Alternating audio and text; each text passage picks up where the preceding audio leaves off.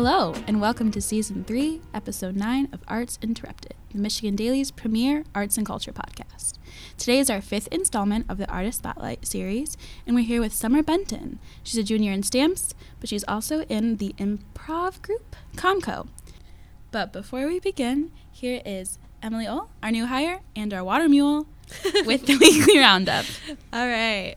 Well, first and foremost, I think this is some pretty huge news just for the community at ho- at large.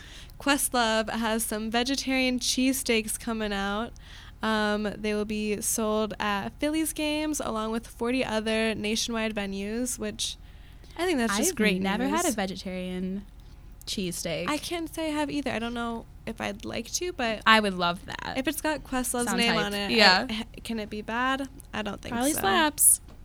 And in some other news, director Destin Daniel Cretton was recently hired to direct Marvel's first Asian-led movie.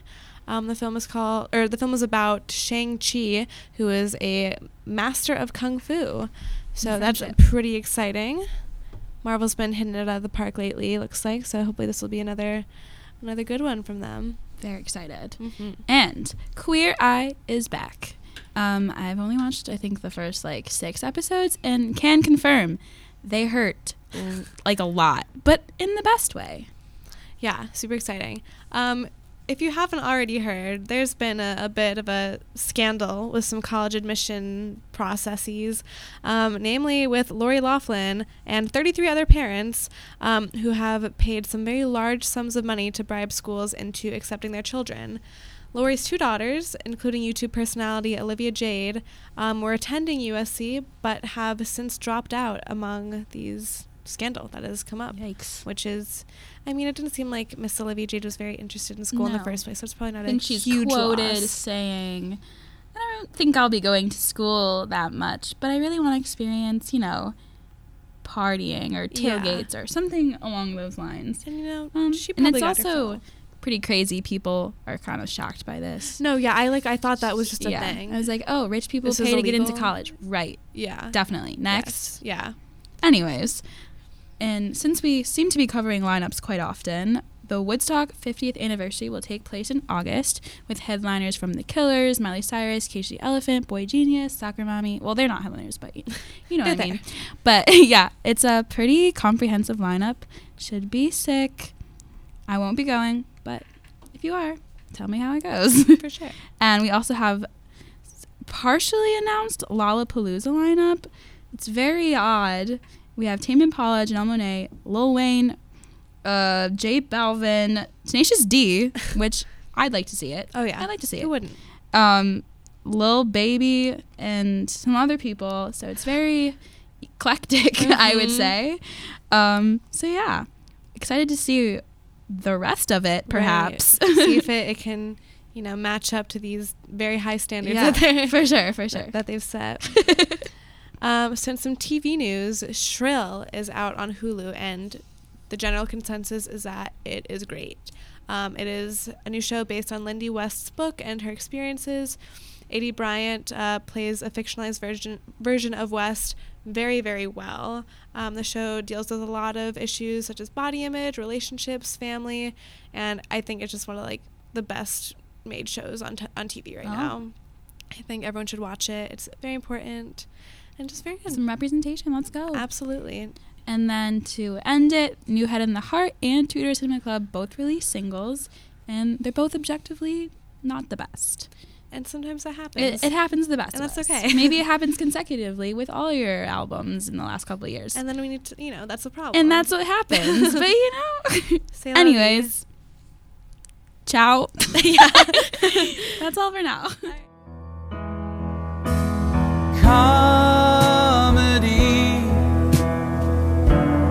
Now that's what I call pure comedy.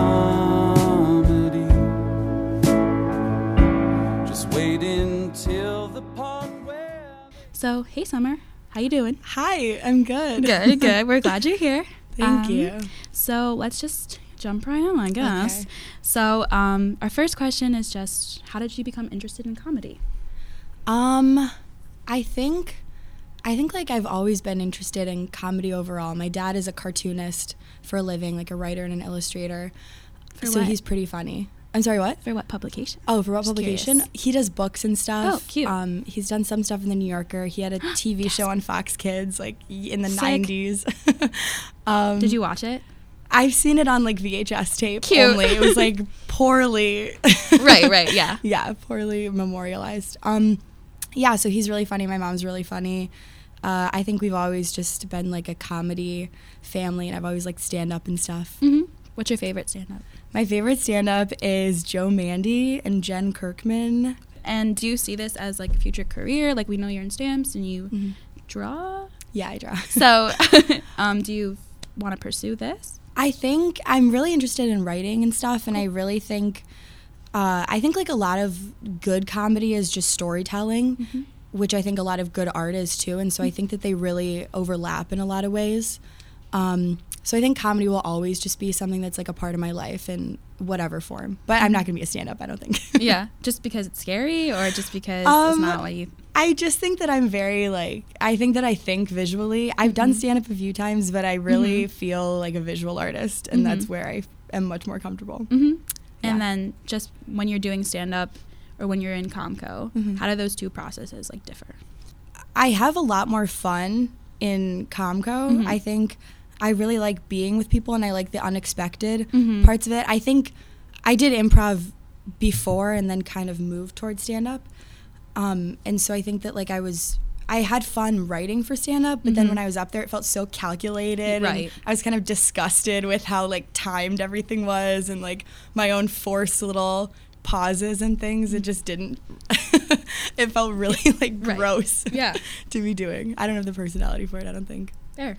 Um, so when did you realize that, you know, you weren't just the funny gal? Like this was something you could like make as a career or that you could, you know, provide as like a source of entertainment for people? Um, I think. I think just in my household, it was always something that was kind of the number one way that like you found value for yourself. Mm-hmm. Um, it was important to be smart and it was important to be hardworking and talented and stuff. But I think that it was always most important to be funny. With like my parents and my brother and my friends, it was always like the way that I kind of like found a seat at the table, I think. Mhm. And so I think from earlier on it was like kind of how I how I found value in myself. Yeah. And just what's it like being a female comedian as like comedy is such like a male dominated field? hmm I have not encountered a lot of issues like that. I'm Mhm. aware of them kind of theoretically and stuff, but I really believe I think that it's I'm very lucky to be alive at like this time and stuff cuz I think I I can't really remember a time when I didn't have funny women around me and as Mhm. role models and on TV and stuff. So I've never really felt an effect like that. Um yeah, but I think funny is funny, and any joke that is funny to a man that's truly funny will be funny to women and funny to anyone in between and everything. I think I just think funny is funny. Yeah. And I know you already touched on who your favorite comedians were, but are there any like comedians that really inspire you or that have influenced your own personal set of like jokes, I guess? Yeah, I really love Phoebe Waller-Bridge, uh, who does this show. She's not really a stand-up, but she does this show Fleabag, Mhm. um, which was based on a one-woman show. I think that I'm that show is like the love of my life. Like I watch that show constantly. Like every month, I rewatch that show. Mm. Uh, Jen Kirkman, I think. Lena Dunham, which you can believe that I don't. So a lot of people don't like her. Yeah, I mean, it's your choice. It's your choice. um, yeah, I think, and also just the women that I grew up around and the people that I grew up around. I think the stuff that I find funny is not really like set up punchline stuff. It's really situational stuff, which I think I live around every day and hear about every day. Mhm. Uh, yeah. And I love cartoons. Yeah. And so, um, going back to Comco, um, Mhm. what made you decide to join? Um, I freshman year, my friends and I went to like every show. Mm-hmm. Me too. Yeah, it's, the, Actually. be- it's, so, much good. fun. Yeah, I saw you it's so before, good. like, yeah, it's cool. no big deal. we would go to every show and it would be something that we really looked forward to and Right. we would like tell people about it between shows and bring more Mhm. people and so sophomore year when i got back was like the day that I got back. I was looking on their Facebook so that we didn't miss the first show. I was like, we got to check the date, and but they were advertising auditions, and so I went. I don't think I told. I might have told my mom that I went, but I was like, oh, I want to meet them. Right. so it was kind of just an excuse to be in the same room as them, and then I got a call back, and so I went to that, and I think I told too many people about that because I. I had way too much Right, confidence just- yeah, going into you're like, I it. made it this far. yeah. Uh, and then I got on the team, and then I was like, oh fuck, like, oh, can I swear? Yeah, you can swear. fuck. Everyone always asks that. I was like, oh, like, now I have to figure this out and stuff. And so I think that it was really something that I kind of stumbled into, and then have been figuring it out while I was doing it. And what was the audition process like? the audition process people ask us this and then they like act like it's okay so first um their first audition is like 10 minutes long and you go in and there's the panel of the existing members and they ask you to do a few different things by yourself which is really Yeah.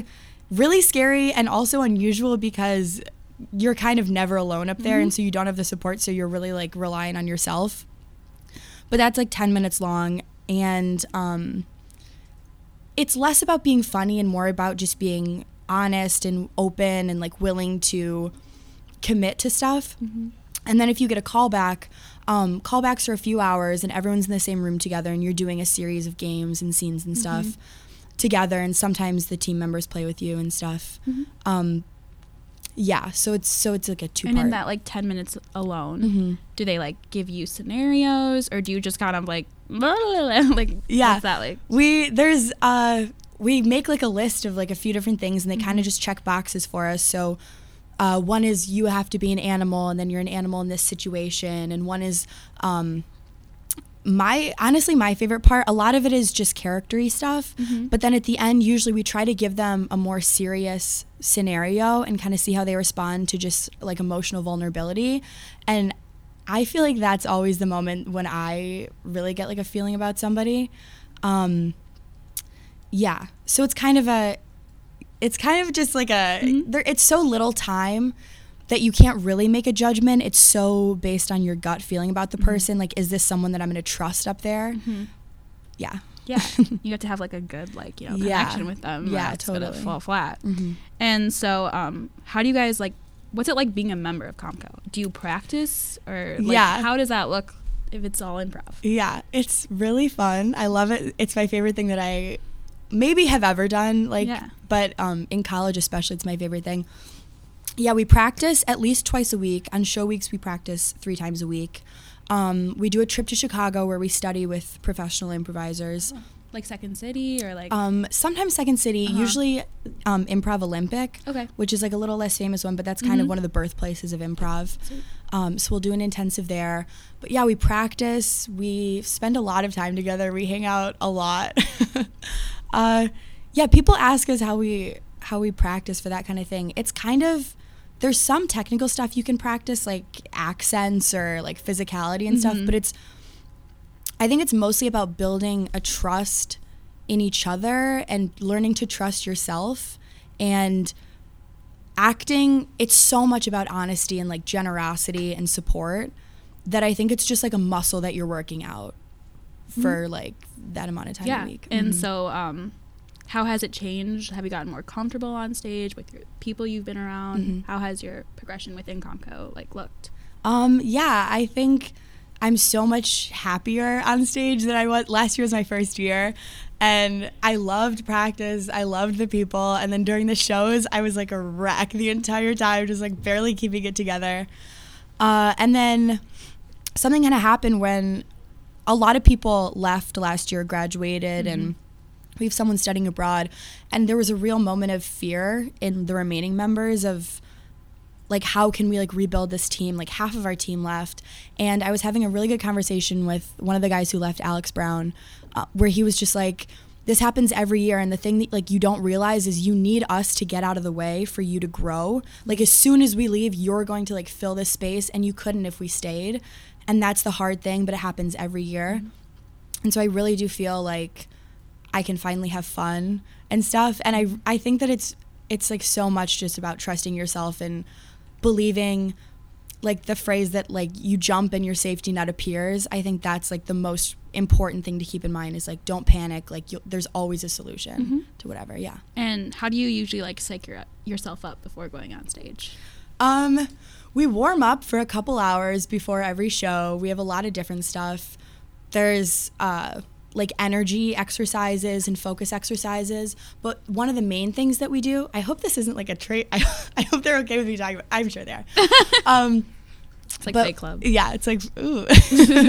One of the things that we do is we're in like a back hallway and we've been warming up for a couple hours and then we take a moment and, and we walk like up and down the hallway and kind of just like get in your own head and tell yourself like whatever you need to tell yourself. And then right before we go on stage, we have a one-on-one meeting, like a couple minute meeting with like everyone on the team, and it's very loving and it's um we just like talk about like our relationship and everything like in real life. And that is kind of the moment where I think I start to like feel myself relax because like anything could happen. Literally anything Yeah. could happen and I would be I could have a heart attack on stage and I would know that I would be like carried out mm-hmm. and be fine. Like it's such there's so much trust that's just like reinforced with those little meetings mm-hmm. that I think that's the most important part of the mm-hmm. whole thing. And what was your like first show like? I feel like I blacked out. I don't know if I could even tell you what my first show was like. I think there was a lot of self doubt and a lot of like hurling myself out there. And then as soon as I did it, being like, oh, stupid, like, ooh. Um, yeah, and I think I was really holding back a lot and getting in my own head. Yeah, I, I couldn't even tell you like a single scene or anything. From, Do you find it like easier to have friends in the audience or strangers? Like I feel like I w- would feel kind of different if my friends were there. Yeah. Like, oh, shut up, Sam. I don't. I I don't like to know where they are. Yeah. Like sometimes we save seats to them, and I know where they are, and I have to avoid that space. Right. It's kind of just like a sea of blackness to us when we're up there. I get most stressed out when my parents come because I want to censor myself, but I know that I can't Yeah. for the sake of the show. Oh, and so yeah, so I just try to avoid them. But I really it's it's never the kind of thing where even if you fuck up, pretty much no one in your life is ever going to be like, "Ew, you dropped bad." the ball." Yeah. you can rely on everyone to lie to you. Worst case scenario. That's fair. Yeah, That's so really fair. It's good. There's not a lot of pressure. And I like just from like watching Comco, Mhm. they're always like, I need two players. How do you Mhm. decide like which ones you want to participate in and like which activities you don't? Do you have like a favorite type of scenario that you like? um it's all in the moment. Okay. The only thing that's planned in the shows is who's hosting what game, so who steps forward and introduces Yeah. the game. That part is planned. Um, but it's just whoever steps forward. There's certain people, we talk about it a little bit because certain people always like to play the first game to like snap themselves into show mode. Um, some people like to hang back. Some people really feel strong in certain scenes, so they tend to do them. But we we all practice every single game, and so it's kind of just like in the moment. It's really about following the fun. So if there's one that like you're really like keyed up about, like oh I want to play this, I've never played it before, or I just have a good sense of like this is my game, then you just step forward. But it's really I feel like anyone could play any game, and it would be yeah Yeah. it would be great. Do you guys come up with them yourself or do you take them from like other improv shows that you've seen? a lot of the games are pretty old. Mhm. Um, improv dates back to like the 1950s. It's like an amazing American art form, Mhm. and a lot of the games um, kind of originated then or have snowballed. We we make small adjustments sometimes, but for the most part, we're using um, games that have like a history. And it just came to my attention that some people listening might not know what a game is. Oh, So if you would like to describe perhaps an example of one or two. sure. um, okay, so improv is kind of divided into like two schools. There's long form and short form. And long form, um, there's a lot less rules. It's just like a series of scenes, usually based on a suggestion or a monologue.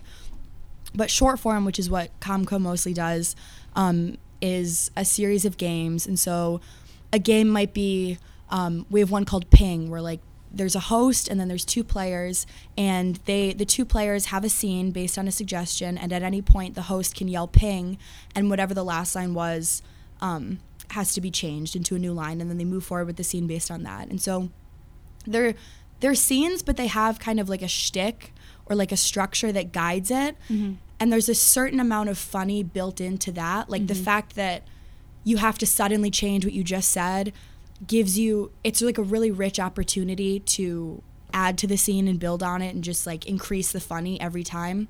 And so what the games do is kind of they kind of like force the jokes for you or kind of signify when when they'll happen.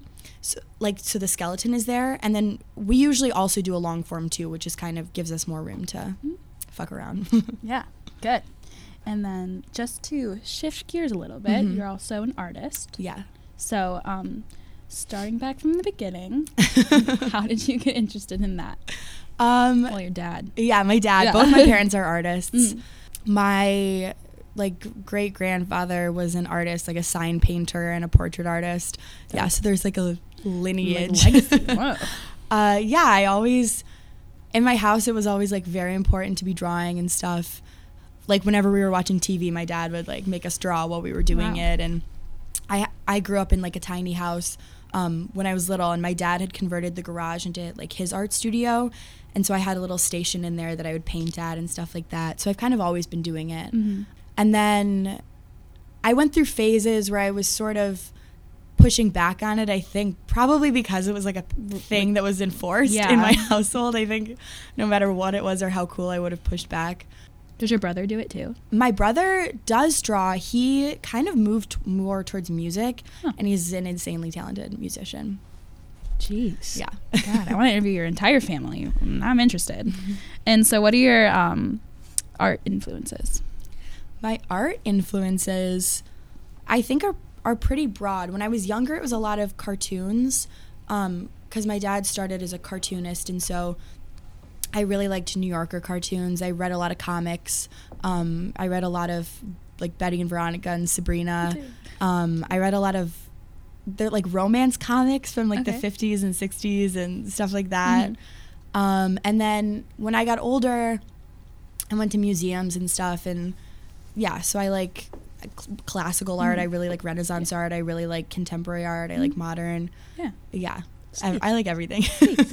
And then, how has the city of Ann Arbor played a role in your artistic pursuits? So, can you describe just like the community here and Mhm. perhaps in terms of both art and comedy? Yeah. Um I think I went through a period where I really didn't think I was going to go to college. I really didn't want to go to college. Um my mom didn't go and my dad went to art school for like a year, a year and a half or something like that and then dropped out. Um so I I kind of was like why would I need to go to college? Mhm. and then I think that visiting Ann Arbor was kind of the thing that made me want to do it and Mhm. having a life here became really important to me. Um, I think that there's just like a really good creative energy. I think people are really open to talking about art and music and philosophy and stuff like that. I, I've had like a lot of great conversations with people here. Mhm. Um, comedy, I think my comedy like network is really limited to improv and stuff. Mhm. Um, Comco is really old. We're we're about to celebrate our 40 year anniversary. Anner- anniversary. Anniversary. anniversary. um, our 40 year anniversary, and so Ann Arbor's always been a place that's, I think, been open to kind of stuff like that. But I do feel I very I feel like kind of self contained in my little Mhm. art Yeah. world. Yeah. Yeah. And do you have any advice for people who might want to try out improv or go into art? Really, anything. Yeah, I think that everyone I think that everyone should do it. Like it should be enforced, I feel. I don't understand that like I think literacy should extend to visual literacy. I I have no understanding of why it wouldn't, like why we don't teach drawing in schools Mhm. like we teach writing. I think it's a really similar kind of language Mhm. um, and something that expresses things that like words cannot express sometimes and are really useful. So I think that everyone should draw and make art and even if it's not visual art, I think you should find a way to kind of like get things out of yourself. Improv, I think everyone should also do improv. I under it's a little bit harder here. There's places where it's really easy, kind of to take classes and stuff like Chicago and New York and um, California. There is a place in town here called the Pointless Brewery. Brewer. That word's hard to say. Brewery. That's like an improv um, bar, and they have classes and stuff. There's a place in Ferndale called Go Comedy. Um, but yeah, there's there's three improv teams on campus, and they hold auditions every year. And I think even just the process of auditioning and kind of impressing yourself with like your courage and your wit is like a really valuable experience. I think it is kind of like I think it teaches you skills that you need in the rest of your life and you didn't even realize that it was like something that you needed to build up until you start to build it up and then you're like, "Oh my god, like I was I think that yeah. yeah, definitely. I think that's all we got for you today. Cool. Thank you so much for coming. Thank that was you awesome. for having me. Try to Great. make it delicious. Try to keep it nutritious. Create wonderful dishes. Not one of them thinks about the way I feel. Nobody compliments the meal. I got hurt feelings. Asshole. No one even mentions my casserole. Thanks for tuning into this week's episode of Arts Interrupted, a podcast by the Michigan Daily. Our host today, as always, is Sam Small. Our executive producer is John Fabi Baby Fabian. Our associate producers are me, Olive Scott, and Sean Lang. Our assistant producers are Emily Ole, Mia Kambash, and Livy McKenzie. Thanks for Summer Benton for coming in and giving us a great interview. Very funny gal. See you next week. bye bye now.